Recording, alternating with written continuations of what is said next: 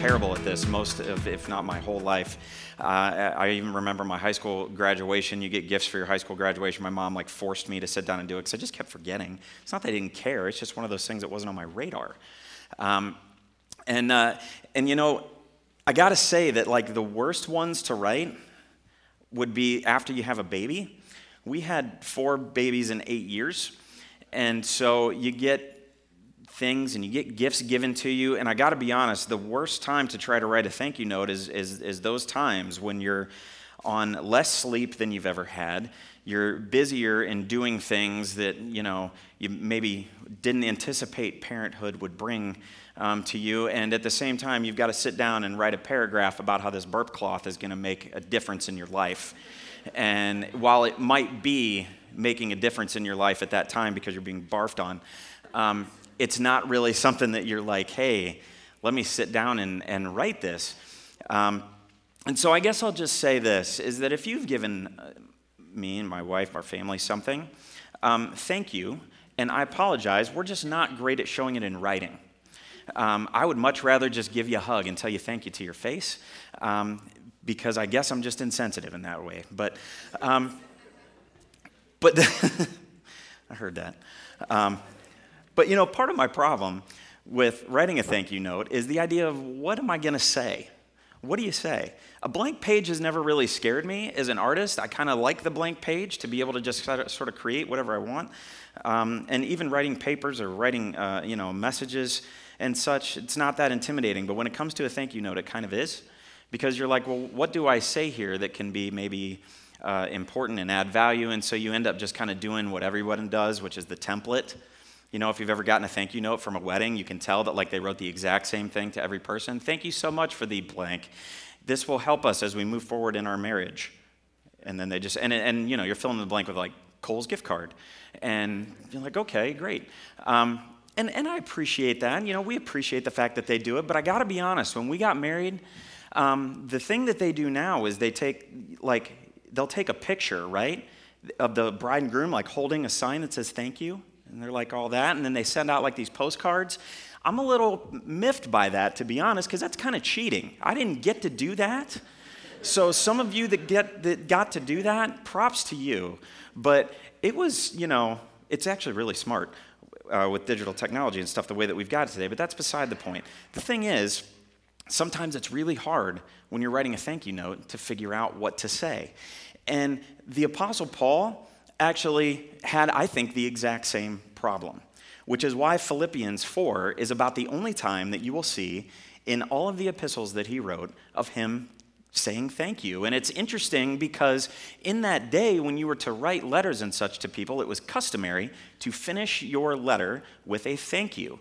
And he never really did that other than this one time. In fact, quite frankly, Philippians is different from any of the other epistles that he wrote because it's the only time that he wrote a letter specifically to a church that he didn't like take them to the woodshed and like tell them what they were doing wrong and, and help them to fix it.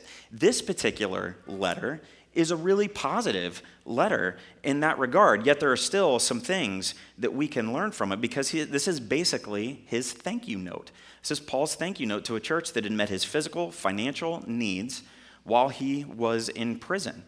Um, and so what we're really talking about here today are two words. So your first two fill-ins would be this: gratitude and generosity. Gratitude and generosity. Paul wrote this book after he had received a very sizable gift from a church in Philippi. He'd been arrested for preaching the gospel, preaching about Jesus, and he's under house arrest here now, on trial, or waiting to go to trial before Caesar. And so he's he's in, in prison, if you will. And in that day, this isn't really like spelled out here because the people of the day knew this, but in that day, when, when you were arrested and you were in prison, your well-being, you had to had to be paid for. Like somebody had to pay to take care of you. They didn't care. They didn't feed you. They didn't bring you three meals a day and give you weights. Like, they didn't care. They would just bring, they would just throw you in prison and leave you there. And if you starved to death, pff, whatever. People had to pay to be in prison. You had to be kind of taken care of. And so this particular letter is really Paul, at the end of this, thanking them. Um, because the church at Philippi had, had sent Paul everything that he needed to take care of him while he was in jail. And so the passage we're going to look at here in Philippians four uh, comes at the at the end of the book, and uh, and we're going to look at Paul's gratitude, and we're going to look at, at the generosity of the Philippian church and the things that we can learn from there. So first we're going to look at Paul's gratitude, and we're going to start in verse ten. Philippians four, verse ten is where we're going to start here. So he says this, "I rejoiced greatly in the Lord, that at last you renewed your concern for me. Indeed, you were concerned, but you had no opportunity to show it."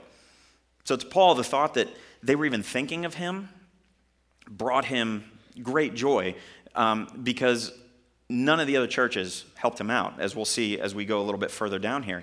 But the thoughts and prayers, if you will, were awesome and great and needed, all of those things. But this church at Philippi gave him a sizable gift to take care of him, and he was not just thankful to them, but it says he was rejoicing in the Lord because of it. He's thankful that God would put people in his life like them to help take care of him, which brings me to the first, or well, the next fill-in, if you will, for you this morning, and that's this. Being confident in God equals confidence in God's people. Being confident in God equals confidence in God's people. Why is this important? We're living in a time right now where more and more people believe and are saying that they don't need to be involved in church, that they don't need to be involved in church to have a strong relationship with God. In fact, statistically speaking, by the year twenty fifty, they're saying if trends continue the way that they are, that you're going to have fifty percent less people attending church on a regular basis by twenty fifty than there are right now across the nation, statistically speaking. That's a sobering and scary thought, especially when you think about the antithesis of that, and even what we just talked about in uh, in the last series that, that I was preaching on a, called You Matter, and how much you matter, we as the church matter to what God wants to do, because Philippians four ten is really a reminder that the will of God is accomplished through the church. That is God's chosen vehicle for accomplishing his will. It's through the church. It's through you and through me. And so being a part of a church is incredibly important. And having confidence in God's people, we can, because we are confident in, in our God. Paul was thankful for the gift and that God had encouraged the people to send it to him.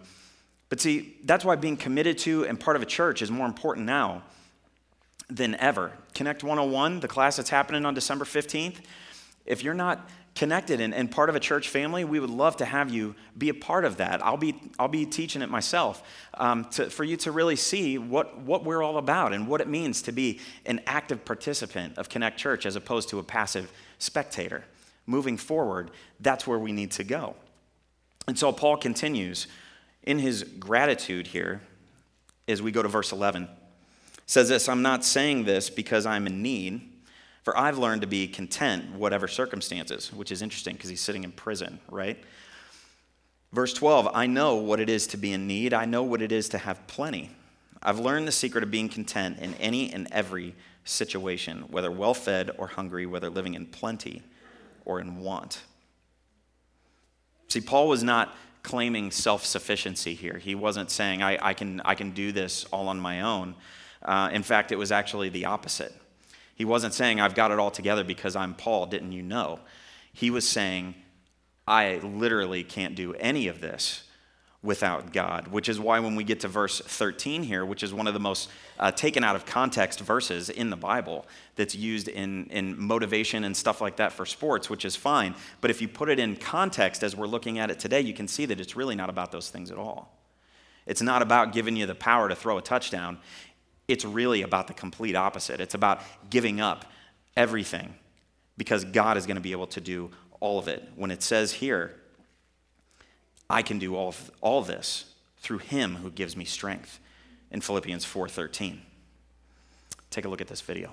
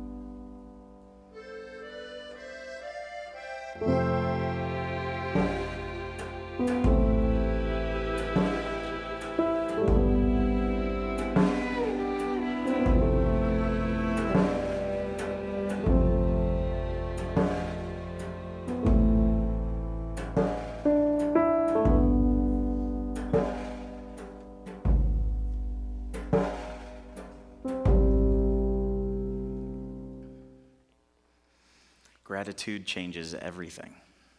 That's your next fill-in, is the word everything. Maybe you didn't know this week is Thanksgiving. I'm sure you've heard that, and you're aware of that. But let me challenge you, as we're going into this week, to think about Thanksgiving from a gratitude uh, perspective, because our attitude, our perspective on God's work in our life, our generosity, and the way that we treat others, all of that changes through the lens of gratitude. If we have an attitude of gratitude, if you will, for what God has done in our life. And so let me ask you this question. Are you, are you content in your life? That's a, that's a tough question. Are you content in your life? And I would say that your generosity is directly linked to the answer to that question. Why is that? That's our next fill-in.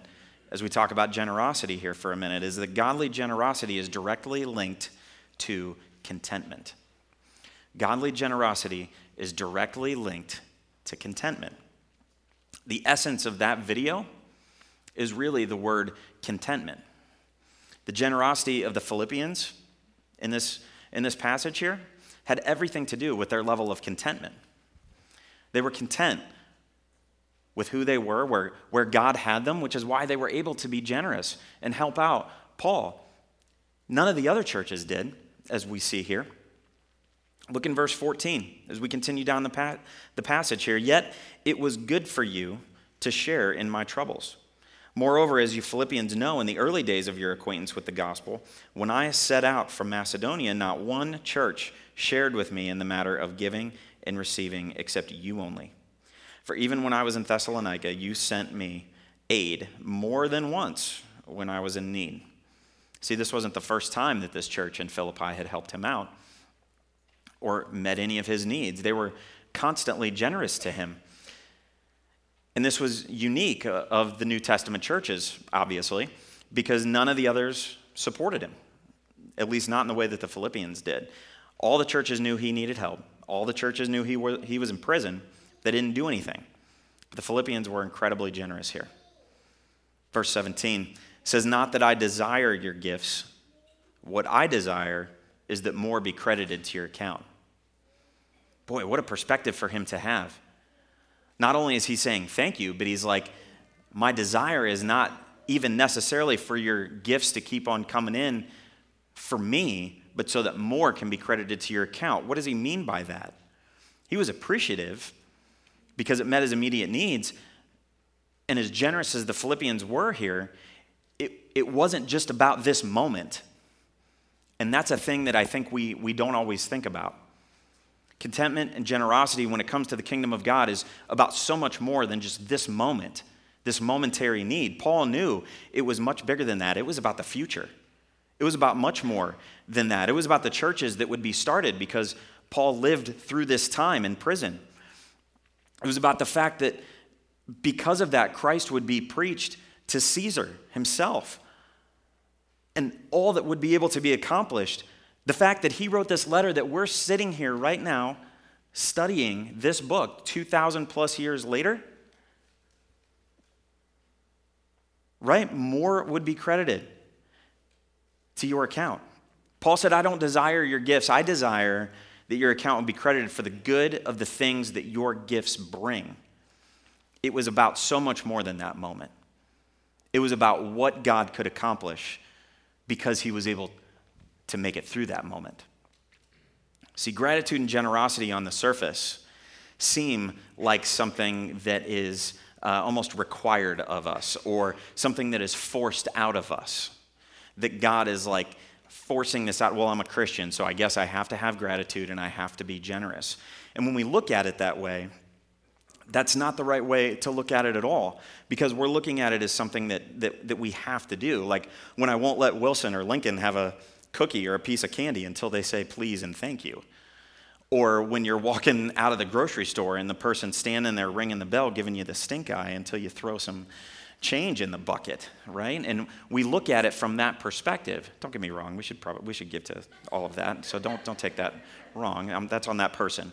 Um, but but you know what I mean, right? We look at it that way. We see these words and we think, oh, well, I guess I have to do that, and I guess that's something that I, I should be a part of um, if I'm going to wear the the label, if you will. But that that's totally the wrong way to look at it, because so often when we think about those things, we think about this, this is something God wants from us, when in fact it's quite the opposite, because they're really all about what God wants for us.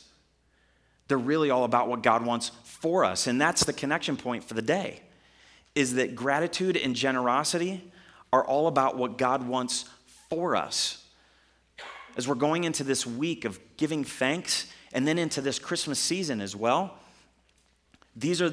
This is the time of year where these two things actually seem to come maybe a little bit easier because they're more in the forefront. Yet in many ways they cause a whole lot of stress. Um, but gratitude and generosity are all about what God wants for us. God, God wants us to say, I can't do this on my own strength.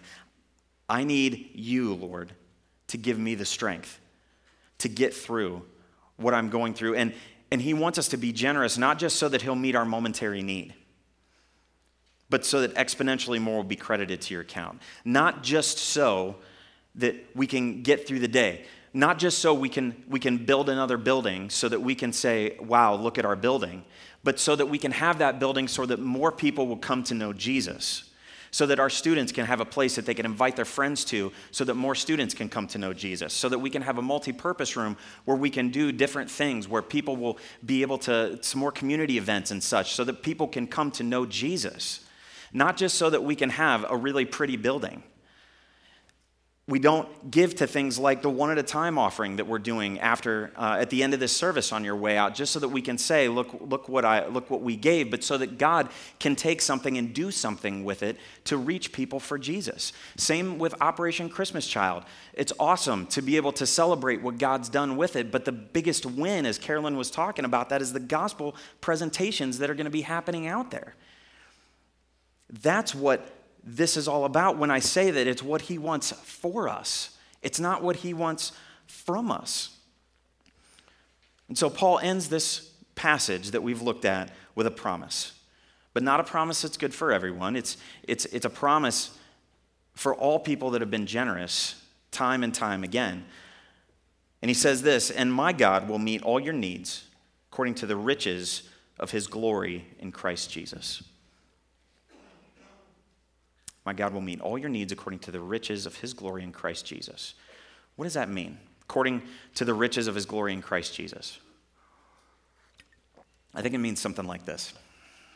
Say you're walking down the street and you see someone crossing the street and you see a car or a truck bearing down on them and you know they're about to get smeared. And you decide, I'm going to jump in front of the, and, and I'm going to save that person. And you knock them out of the way and you knock them down and you save their life. Person rolls over and stands up and they look at you and it's Bill Gates. And you're like, good grief. Now, if you don't know and you live under a rock, Bill Gates is one of the richest people on earth. Top three, if not the richest. So Bill Gates stands up and says, wow, thank you. And he gets his wallet out and he gives you a nice crisp twenty and walks away. And you're like, cool. Now, is he giving according to his riches? He's not.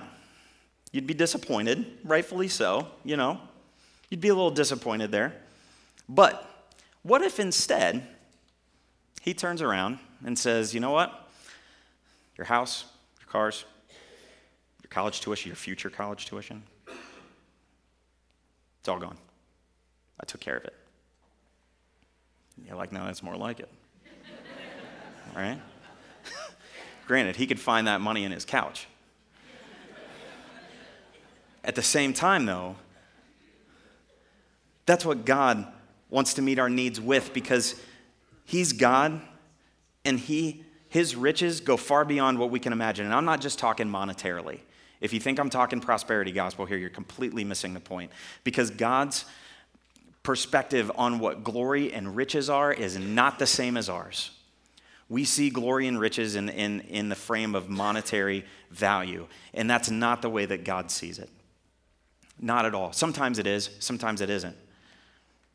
But we get to be a part of that, not only for what God wants to do now, but what God wants to do in the future. But it starts with being grateful. It starts with being generous. This is the word of God. Remember, the riches and glory of God look different to him than they do to us. God wants to do something amazing moving forward in the future, not, not just in your life, not just in Connect Church. Both of those things are true.